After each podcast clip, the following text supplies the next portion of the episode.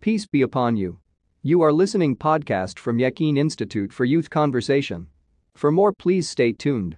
الحمد لله الحمد لله رب العالمين الصلاة والسلام على أشرف المرسلين وعلى آله وصحبه أجمعين أما بعد أعوذ بالله من الشيطان الرجيم بسم الله الرحمن الرحيم وإذ استسقى موسى لقومه فقلنا اضرب بعصاك الحجر فانفجرت منه اثنتا عشرة عينا قد علم كل أناس مشربهم كلوا واشربوا من رزق الله ولا تعثوا في الأرض مفسدين ഒരു സന്ദർഭം കൂടി ഓർക്കുക തന്റെ ജനതയ്ക്ക് കുടിവെള്ളത്തിനായി മൂസ അലൈഹിസലാം പ്രാർത്ഥിച്ചപ്പോൾ കയ്യിലുള്ള വടികൊണ്ട് പാറക്കല്ലിലടിക്കാൻ നാം ആവശ്യപ്പെട്ടു തുടർന്ന് അതിൽ നിന്നും പന്ത്രണ്ട് നീരുറവകൾ പൊട്ടിയൊലിക്കാൻ തുടങ്ങി ഓരോരുത്തർക്കും തങ്ങളുടെ പാനസ്ഥാനം മനസ്സിലാവുകയും ചെയ്തിരുന്നു അള്ളാഹുവിന്റെ വിഭവത്തിൽ നിന്നും അന്നപാനം ചെയ്യാനും ഭൂമിയിൽ നാശം വിതച്ചുകൊണ്ട് ദുഷ്ടത്തരം ചെയ്യാതിരിക്കുവാനും അവർക്ക് നാം നിർദ്ദേശം നൽകി وإذ قلتم يا موسى لن نصبر على طعام واحد فادع لنا ربك فادع لنا ربك يخرج لنا مما تنبت الأرض من بقلها وقثائها وفومها وفومها وعدسها وبصلها قال أتستبدلون الذي هو أدنى بالذي هو خير اهبطوا مصرا فإن لكم ما سألتم وضربت عليهم الذلة والمسكنة وباءوا بغضب من الله ذلك بأنهم كانوا يكفرون بآيات الله ويقتلون النبيين بغير الحق ذلك بما عصوا وكانوا يعتدون ഓർക്കാൻ മറ്റൊരു കാര്യം കൂടി ഇതാ നിങ്ങൾ പറഞ്ഞില്ലേ ഓ മൂസ ഒരേ ഇനം ഭക്ഷണം തന്നെ കഴിച്ച് സഹിച്ചിരിക്കാൻ ഇനി ഞങ്ങൾക്ക് വയ്യ അതുകൊണ്ട് മണ്ണിൽ മുളക്കുന്ന ചീര വെള്ളരി ഗോതമ്പ് പയർ ഉള്ളി മുതലായവ ഉൽപ്പാദിപ്പിച്ചു തരാൻ താങ്കൾ അള്ളാഹുവിനോട് പ്രാർത്ഥിക്കണം എന്ന്. ഉന്നതമായതിനു പകരം താണത് വേണമെന്നാണോ നിങ്ങളുടെ ആവശ്യം? ചോദിച്ചതെല്ലാം കിട്ടുന്ന പട്ടണത്തിൽ നിങ്ങൾ ഇറങ്ങിപ്പൊക്കോ എന്ന് ഇതിനു മറുപടിയായി മൂസ അലഹിസലാം പ്രതികരിച്ചു. നിന്ദ്യതയും അധോഗതിയും ബാധിക്കുകയും ദൈവകോപം ശേഷിപ്പാക്കി മടങ്ങുകയും ചെയ്തു അവർ. അള്ളാഹുവിന്റെ ദൃഷ്ടാന്തങ്ങളെ നിഷേധിക്കുകയും അകാരണമായി പ്രവാചകന്മാരെ വധിക്കുകയും അനുസരണക്കേട് കാണിക്കുകയും അതിക്രമം പ്രവർത്തിക്കുകയും ഒക്കെ ചെയ്തതിന്റെ ഫലമായാണ് ഇതൊക്കെ ഉണ്ടായത്. പ്രിയപ്പെട്ടവരെ അസ്സലാമു വലൈക്കും വറഹമത്തല്ലാഹി വബർക്കാത്തു സൂറ അൽ ബക്കറയിലെ അറുപത് അറുപത്തിയൊന്ന് ആയത്തുകളാണ് നമ്മൾ ഇന്ന് പരിശോധിക്കുന്നത്. ബനു ഇസ്രായേലുകളുടെ അറ്റമില്ലാത്ത യാത്ര തുടർന്നുകൊണ്ടിരിക്കുകയാണല്ലോ. ഇതിനിടയിൽ അവർ പലപ്പോഴായി മൂസ അലഹി ഇസ്ലാമിനോട് പല പ്രശ്നങ്ങളും ഉന്നയിക്കുന്നുണ്ട് ആവലാദികൾ ബോധിപ്പിക്കുന്നുണ്ട്.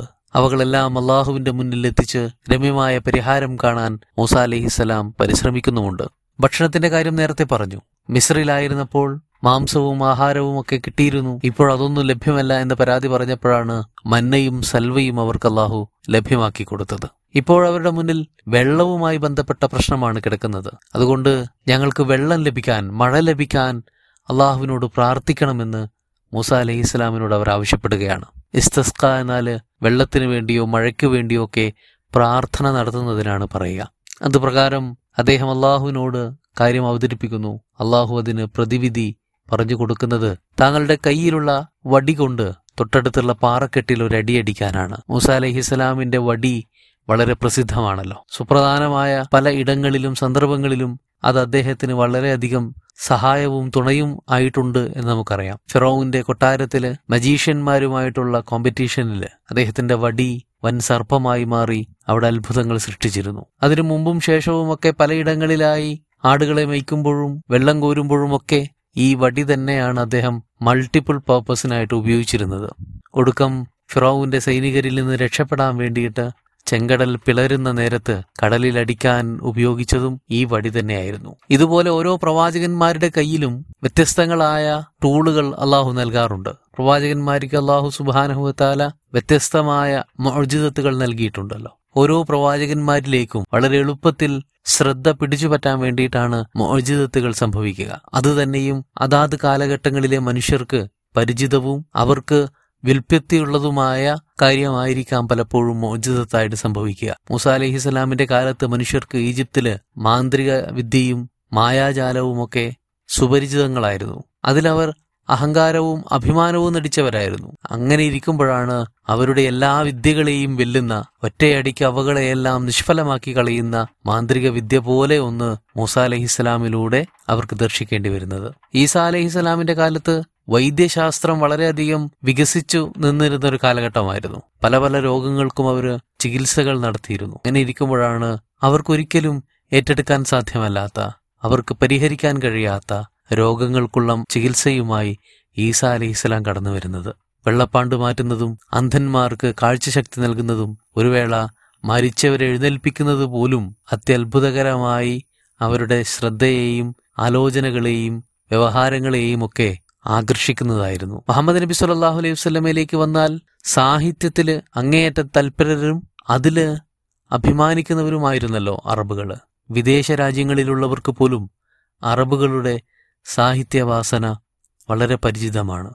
അങ്ങനെ ഇരിക്കെയാണ് ഖുർആൻ എന്ന മോചിതത്വമായി മുഹമ്മദ് നബി വരുന്നത്. അവരുടെ ഏറ്റവും മുന്തിയ സാഹിത്യകാരന് പോലും തലകുനിക്കേണ്ടി വരും വിധത്തിലുള്ള ഒരു അത്ഭുതം തന്നെയായിരുന്നു ഖുർആൻ. അക്കൂട്ടത്തിലൊന്നാണ് ഇവിടെ പറയുന്നത് ജനങ്ങൾക്ക് വെള്ളം കുടിക്കണം എന്ന ആവശ്യമുണ്ടായപ്പോ പാറക്കെട്ടിലടിക്കാനാണ് പറയുന്നത്. അതോടുകൂടി പാറകൾ പിളർന്ന് നീർച്ചോലകൾ പുറത്തു വരാൻ തുടങ്ങി. ഒന്നല്ല രണ്ടല്ല പന്ത്രണ്ടെണ്ണം വന്നു.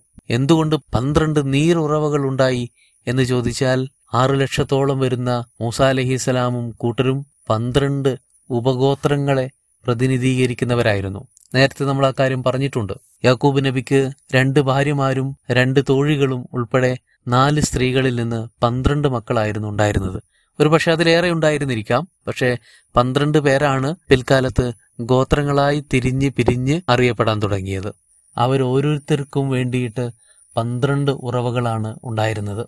കത് ആലിമ കുല്ലു ഊനാസിൻ മഷ്റബുഹും. ഓരോരുത്തർക്കും തങ്ങളുടെ കുടിവെള്ള സ്ഥാനം ഏതാണ് എന്ന് കൃത്യമായി മനസ്സിലാകുകയും ചെയ്തിരുന്നു. അഥവാ അതങ്ങനെ നിജപ്പെടുത്തി തർക്കങ്ങളില്ലാതെ വഴക്കില്ലാതെ കൂട്ടം കൂടലില്ലാതെ വെള്ളത്തിന്റെ കാര്യം പരിഹരിക്കപ്പെടുകയാണ് ഉണ്ടായത്. ചെങ്കടലിനടുത്ത് സൂയസ് എന്ന് പറയുന്ന പട്ടണത്തിലാണ് ഈ ഉറവിടങ്ങൾ ഉള്ളത് എന്നാണ് കരുതപ്പെടുന്നത്. പന്ത്രണ്ടെണ്ണവും പൂർണമായിട്ടും ഇല്ലെങ്കിലും ചിലതൊക്കെയും ഇപ്പോഴും വെള്ളം ചൊരിഞ്ഞുകൊണ്ടിരിക്കുന്നുണ്ട് എന്നത് ഒരു വാസ്തവമാണ്. നിരവധി യാത്രക്കാരും സന്ദർശകരുമൊക്കെ ഇപ്പോഴും അവിടങ്ങളിൽ എത്താറുണ്ട് ഒയൂനു മൂസ എന്നാണ് അവകൾ അറിയപ്പെടുന്നത്. ഐന് എന്നത് കണ്ണ് എന്നും അരുവി എന്നുമൊക്കെ അറബ് ഭാഷയിൽ അർത്ഥമുണ്ട് എന്നുകൂടി ചേർത്ത് മനസ്സിലാക്കുക.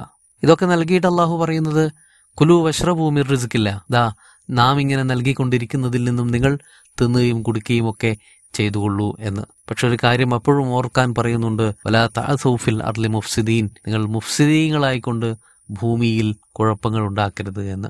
ഫാസിദീങ്ങളാവരുത് എന്നല്ല പറഞ്ഞത്. ഫാസിദ് എന്ന് പറഞ്ഞാൽ സ്വയം കുഴപ്പങ്ങൾ ഉണ്ടാക്കുക എന്നാണ് അർത്ഥം. മുഫ്സിദ് എന്ന് പറഞ്ഞാൽ മറ്റുള്ളവർക്ക് കൂടി ദോഷവും കുഴപ്പങ്ങളും ഉണ്ടാക്കുക അല്ലെങ്കിൽ അവരെ കൂടി കുഴപ്പത്തിന്റെ ഭാഗവാക്കാക്കി മാറ്റുക എന്നാണ് അർത്ഥം. കുറച്ചുകൂടി വ്യാപ്തിയുള്ള പദമാണ് മുഫ്സിദ് എന്നത്.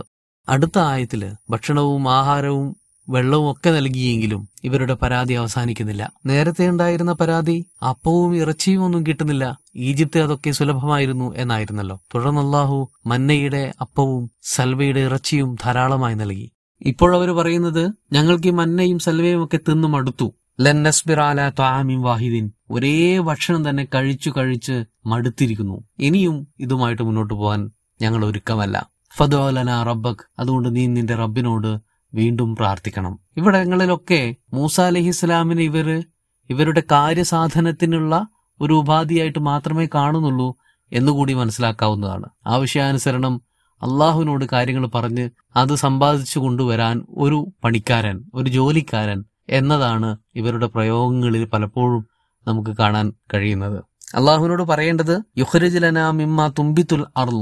അർൾ എന്നാൽ ഭൂമി എന്നും മണ്ണ് എന്നും ഒക്കെ പറയാം. അപ്പൊ മണ്ണിൽ മുളക്കുന്നത് ഉൽപ്പാദിപ്പിച്ച് തരാൻ പറയണം. മന്നയും സൽവയും ഒന്നും മണ്ണിൽ മുളക്കുന്നതായിരുന്നില്ല. അന്ന് നേരത്തെ നമ്മൾ പറഞ്ഞിട്ടുണ്ട്. അതുകൊണ്ട് നമുക്ക് നേരത്തെ കഴിച്ച് ശീലമുള്ള പച്ചക്കറികൾ അഥവാ കുറച്ചുകൂടി ഡീറ്റെയിൽ ആയിട്ട് പറഞ്ഞാൽ ചീര വെള്ളരി കക്കിരി ഗോതമ്പ് വെള്ളുള്ളി പയറ് ഉള്ളി തുടങ്ങിയ വസ്തുക്കളൊക്കെയാണ് ഞങ്ങൾക്ക് ഇപ്പൊ ആവശ്യം. അതൊക്കെ കഴിച്ചിട്ട് കാലം കുറേയായി. ഇപ്പോൾ ഈ ലഭിച്ചുകൊണ്ടിരിക്കുന്നത് തന്നെ ഇനിയും സഹിക്കാൻ ഞങ്ങൾക്ക് വയ്യ. ഇത് കേട്ടപ്പോ മൂസ അലൈഹിസ്സലാം ചോദിക്കുന്നത് "അതസ്തബ്ദിലൂനല്ലദീന ഹുവ ഹുവ ഖൈർ? എത്രയോ നന്മ നിറഞ്ഞ ഹൈറായത് നിങ്ങൾക്ക് ലഭിച്ചിട്ടും അതിനു പകരം ഈ താണ വസ്തുക്കൾ വേണമെന്നാണോ നിങ്ങൾ ആവശ്യപ്പെടുന്നത് എന്നാണ്. ഭൂമിയിൽ കിളച്ചുമറിച്ച് കൃഷി ചെയ്ത് അധ്വാനിച്ച് ഉണ്ടാക്കുന്ന വസ്തുക്കളെല്ലാം താണതാണ് നിലവാരം കുറഞ്ഞതാണ് എന്നതല്ല ഈ പറഞ്ഞതിനർത്ഥം. മറിച്ച് വലിയൊരു ലക്ഷ്യ സാക്ഷാത്കാരത്തിനായിട്ടുള്ള യാത്രയിൽ ദൈവാനുഗ്രഹങ്ങളോട് മടുപ്പും വിരക്തിയും പ്രകടിപ്പിക്കുക എന്നത് താണതരം പരിപാടിയാണ് എന്നതാണ്. അള്ളാഹു നൽകുന്നത് തൃപ്തിപ്പെട്ട് അതിൽ സായുജ്യം അടഞ്ഞ് മുന്നോട്ടു പോകാൻ ശ്രമിക്കുന്നതിന് പകരം ദൈവാനുഗ്രഹങ്ങളെ വില കുറച്ച് കാണുക എന്ന തരംതാണ പരിപാടി കാണിക്കരുത് എന്നാണ് മൂസ അവരോട് പറഞ്ഞത്. മാത്രമല്ല സഹികെട്ട് അദ്ദേഹം പറഞ്ഞു എഹബിത്തു മിശ്രൻ ഫൈനലക്കും മാ സഹൽത്തും നിങ്ങൾക്ക് ചോദിച്ചതെല്ലാം കിട്ടും വിധത്തിൽ ഒരു പട്ടണം ഉണ്ടെങ്കിൽ അങ്ങോട്ട് ഇറങ്ങിപ്പോക്കോ ഇനി മിശ്രിലാണ് നിങ്ങൾക്കതുള്ളതെങ്കിൽ ആ മിസറിലേക്ക് പൊക്കോ ഇറങ്ങിപ്പൊക്കോ ഇഹിബിത്തു എന്നത് നേരത്തെയും പരാമർശിച്ചിട്ടുള്ള ഒരു പദമാണ്. താഴേക്ക് ഇറങ്ങുക എന്നാണ് ഭാഷാർത്ഥമെങ്കിലും നമ്മുടെ സ്റ്റാറ്റസ് തന്നെ താഴ്ന്നു പോവുക അതപ്പതിക്കുക തരംതാണു പോവുക എന്നൊക്കെ അതിനർത്ഥം പറയാവുന്നതാണ്. ലുരിബത്ത് അലേഹി മുദില്ലത്തു വൽ മസ്കന. മിസ്ർ എന്നത് ഏതോ ഒരു പട്ടണം എന്ന അർത്ഥത്തിലും ആവാം. അതല്ലെങ്കിൽ നിങ്ങൾ വന്ന മിസ്രിലേക്ക് ഈജിപ്തിലേക്ക് തന്നെ തിരിച്ചു പോക്കോ എന്നുമാവാം. ലുരിബത്ത് അലേഹി മുദില്ലത്തു വൽ മസ്കന. അവരെ നിന്ദതയും പതിത്വവും പിടികൂടി. ഒരുപത്ത് അടിച്ചേൽപ്പിക്കപ്പെട്ടു എന്നർത്ഥം പറയാം. അന്തസ്സും അഭിമാനവുമില്ലാതെ പതിതരായി കാലം കുറേ കഴിക്കേണ്ടി വന്നു അവർ. വബാവുബിമിനല്ല ഈ യാത്രകൾക്കൊക്കെ ഒടുവിൽ കൈമുതലായി അവർക്ക് ബാക്കിയായത് ദൈവകോപം മാത്രമാണ് താനും. സൂറ ഫാത്തിഹയുടെ തുടക്കത്തിൽ നമ്മളൊരു പ്രാർത്ഥന നടത്തുമ്പോൾ നമ്മൾ അള്ളാഹുവിനോട് ചോദിക്കുന്നുണ്ട്. പഠിച്ചവനെ ഗൈരിൽ മഹലൂബി അലേഹിം. നിന്റെ കോപം കിട്ടിയവരുടെ കൂട്ടത്തിൽ ഞങ്ങളെ ആക്കിയേക്കല്ലേ എന്ന്. ഇവിടെ അള്ളാഹു പറയുന്നത് അങ്ങനെ കോപം കിട്ടിയവരുടെ കോപിക്കപ്പെട്ടവരുടെ കൂട്ടത്തിൽ ആയിപ്പോയ ഒരു വിഭാഗത്തെക്കുറിച്ചാണ്. നാല് കാര്യങ്ങളാണ് അവരെ ഇത്തരമൊരു നിന്ദ്യവും പതിതവുമായ അവസ്ഥയിലേക്ക് കൊണ്ടെത്തിച്ചത് എന്ന് അള്ളാഹു സൂചിപ്പിക്കുന്നുണ്ട്. അത് ഒന്ന് യക്ഫുറു നബി ആയാത്തില്ല. അവർ അള്ളാഹുവിന്റെ ആയത്തുകളെ ദൃഷ്ടാന്തങ്ങളെ നിഷേധിച്ചു കളഞ്ഞു. അങ്ങനെ ഒരിക്കൽ നിഷേധിച്ചു എന്നല്ല. കാനു യക്ഫുറൂന എന്നാണ്. അഥവാ നിഷേധിച്ചു കൊണ്ടേയിരുന്നിരുന്നു അതൊരു ശീലമായിരുന്നു പതിവായിരുന്നു എന്നാണ് പറയുന്നത്. രണ്ടാമത്തേത് വയക്തുലൂന നബിയീൻ ബിഗൈരിൽ ഹക്ക് യാതൊരു കാരണവുമില്ലാതെ ന്യായവുമില്ലാതെ പ്രവാചകന്മാരെ പോലും അവർ കൊന്നുകൊണ്ടേയിരുന്നു. അതും ഒരു കൊലപാതകമായിരുന്നില്ല. അനവധി കൊലപാതകങ്ങൾ അവർ നടത്തിക്കൊണ്ടിരുന്നു. താലിക്കവിമ അസവും മാത്രമല്ല അവർ ധിക്കാരവും അനുസരണക്കേടും തുടർക്കഥകളായി കൊണ്ടു നടന്നു. വക്കാനു യാത്തതൂൻ അവർ അതിക്രമിച്ചുകൊണ്ടിരുന്നു അഥവാ പരിധി ലംഘിച്ചും കൊണ്ടേയിരുന്നു. ഇങ്ങനെ തുടർക്കഥകളായി ശീലങ്ങളായി അവർ കൊണ്ടു നടന്ന നാല് കാരണങ്ങളെ ഘടകങ്ങളെ മുൻനിർത്തിയിട്ടാണ് അവരിൽ നിത്യനിന്ദ്യതയും പതിത്വവും അടിച്ചേൽപ്പിക്കപ്പെട്ടത് എന്നാണ് അള്ളാഹു പറയുന്നത്. ആയാത്തില്ല എന്നത് അള്ളാഹുവിന്റെ ആയത്തുകൾ ദൈവിക വചനങ്ങളെന്നോ അതല്ലാത്ത എല്ലാത്തരം ദൃഷ്ടാന്തങ്ങളെന്നോ കരുതാവുന്നതാണ്. ഈ യാത്ര ഇപ്പോൾ എത്തി നിൽക്കുന്നിടത്ത് എത്തുമ്പോഴേക്കും നിരവധി തവണ അത് നമ്മൾ കണ്ടു കഴിഞ്ഞു. ഇസ്രിയാൻ അഥവാ കുറ്റകൃത്യങ്ങളും അനുസരണക്കേടും ധിക്കാരവുങ്ങളും നമ്മൾ ധാരാളം കണ്ടു കഴിഞ്ഞിരിക്കുന്നു. ഈവൻ അവർ പശുക്കുട്ടിയെ ആരാധിക്കുന്നിടത്തേക്ക് വരെ കാര്യങ്ങൾ കൊണ്ടെത്തിച്ചല്ലോ. അതുപോലെ തന്നെയാണ് അതിരുകവിച്ചിലും അതിക്രമവും. ഈ പറഞ്ഞ മൂന്ന് കാര്യങ്ങളും മൂസ അലഹി ഇസ്ലാമിന്റെ കാലത്ത് തന്നെയും ഇവർക്കിടയിൽ ധാരാളം തവണ സംഭവിച്ചതായിട്ട് നമുക്ക് കാണാൻ കഴിയും. എന്നാൽ പ്രവാചകന്മാരെ വധിക്കുക എന്നത് അത് മൂസ അലൈഹി ഇസ്ലാമിന്റെ കാലത്തിന് ശേഷമാണ് ഇവരിൽ ഒരു ശീലമായി മാറിയിട്ടുള്ളത്. അത് ഒന്നോ രണ്ടോ പ്രവാചകന്മാരെ അല്ല നിരവധി പ്രവാചകന്മാരെ അവർ വകവരുത്തിയിട്ടുണ്ട്. വനു ഇസ്രായേൽ സമൂഹത്തിന്റെ ഒരു പ്രത്യേകത വളരെ ചെറിയ കാലഘട്ടത്തിനിടയിൽ വളരെയധികം പ്രവാചകന്മാർ അവതരിക്കപ്പെട്ടിട്ടുണ്ട് എന്നതാണ്. ഒരേ സമയത്ത് ഒരേ പ്രദേശത്ത് തന്നെയും നിരവധി പ്രവാചകന്മാരുണ്ടായിട്ടുണ്ട്. അവരിൽ പലരും അതിക്രൂരമാം വിധം വേട്ടയാടപ്പെടുകയും പീഡിപ്പിക്കപ്പെടുകയും വധിക്കപ്പെടുകയും ചെയ്തിട്ടുണ്ട്. ആബീൽ എന്ന രാജാവിന്റെ ക്രൂരത കാരണം ഇല്യാസ് നബിക്ക് നാട് വിടേണ്ടി വന്നിട്ടുണ്ട്. അദ്ദേഹം പത്ത് നാൽപ്പത് ദിവസങ്ങൾ മുഴുപട്ടിണിയായിട്ട് ഗുഹകളിലും വനാന്തരങ്ങളിലും നരകിക്കുന്ന കഥ ബൈബിളിൽ കാണാം. യോവാഷ് എന്ന് പറയുന്ന രാജാവിന്റെ കൽപ്പന പ്രകാരം ജക്കരിയ നബി അലൈഹിസ്സലാം പരസ്യമായി കല്ലെറിഞ്ഞു കൊല്ലപ്പെടുകയാണ് ഉണ്ടായത്. ഹെറോദ എന്ന് പറയുന്ന രാജാവാണ് യഹിയ നബിയുടെ തല വെട്ടിയിട്ട് തന്റെ കാമുകിക്ക് സമർപ്പിച്ചത്. അതുപോലെ തന്നെ ഹനാനി മിഖായാവ് യർമിയ ആമൂസി തുടങ്ങിയ പല പ്രവാചകന്മാരും സമാനമായ രീതിയിൽ പീഡനങ്ങൾക്ക് വിധേയരായിട്ടുണ്ട്. ഒടുക്കം ഈസാ നബി അലൈഹി സ്വലാമിന്റെ കഥ കൂടി നമുക്കറിയാം. അദ്ദേഹത്തെയും വധിക്കാനുള്ള പരമാവധി ശ്രമങ്ങൾ ജൂത പുരോഹിതന്മാർ നടത്തിയിട്ടുണ്ടായിരുന്നു. നേരിട്ട് വധിക്കാൻ അവരുടെ സാമ്രാജ്യമോ രാജാക്കന്മാരോ ഭരണാധികാരികളോ അല്ലാതിരുന്നു അക്കാലത്ത് എന്നതുകൊണ്ട് മാത്രം റോമൻ ചക്രവർത്തിമാരുടെ ഭരണാധികാരികളുടെ സഹായം തേടുകയാണ് ഉണ്ടായത്. ജൂതന്മാരും ക്രിസ്ത്യാനികളൊക്കെ കരുതുന്നതും വിശ്വസിക്കുന്നതും ഒടുക്കം ഈസാ നബി അവർ വകവരുത്തി എന്ന് തന്നെയാണല്ലോ. ചുരുക്കി പറഞ്ഞാൽ ഈ പറയപ്പെട്ടതുമല്ലാത്തതുമായ നിരവധി പ്രവാചകന്മാരെ അവർ വധിച്ചു കളഞ്ഞിട്ടുണ്ട്. ഇതിനെല്ലാം കാരണം അവർക്കിടയിലുള്ള ധിക്കാര പ്രവണതകളെ അധാർമിക പ്രവണതകളെ സദാചാര വിരുദ്ധമായ നീക്കങ്ങളെയൊക്കെ എതിർക്കുകയും വിമർശിക്കുകയും ചെയ്തു പ്രവാചകന്മാർ എന്ന കാരണത്താലായിരുന്നു. അതുകൊണ്ട് തക്കതായ ഒരു ന്യായവും പറയാനില്ലാത്ത വിധം പ്രവാചകന്മാരെ അവർ പലപ്പോഴായി വധിച്ചു കളഞ്ഞുകൊണ്ടിരുന്നു എന്നതും ഇവർക്കെതിരെയുള്ള വളരെ പ്രധാനപ്പെട്ട ചാർജ് ഷീറ്റാണ്. ഈ കാരണങ്ങളെല്ലാം ലോകത്ത് എക്കാലത്തും ഒരുപക്ഷെ പതിതരായി കഴിയാൻ വിധിക്കപ്പെട്ടവരാണ് ബനു ഇസ്രായേലികൾ എന്ന് നമുക്ക് കാണാൻ കഴിയും. ഒരുപക്ഷെ ഈ അടുത്ത കാലത്ത് ഇസ്രായേൽ എന്ന് പറയുന്ന രാഷ്ട്രം വളരെ സമ്പന്നമാണ് സായുധ ശേഷിയുള്ളതാണ് എന്നിരിക്കെ തന്നെ അവരെക്കുറിച്ച് ലോകർക്കുള്ള അഭിപ്രായം എന്താണ് എന്ന് അവരുടെ ചെയ്തികൾ തന്നെ അടയാളപ്പെടുത്തുന്നുണ്ട്. ഇത്രയും പറഞ്ഞുകൊണ്ട് ഈ സെഷൻ അവസാനിപ്പിക്കുകയാണ്. അസ്സാം വലൈക്കും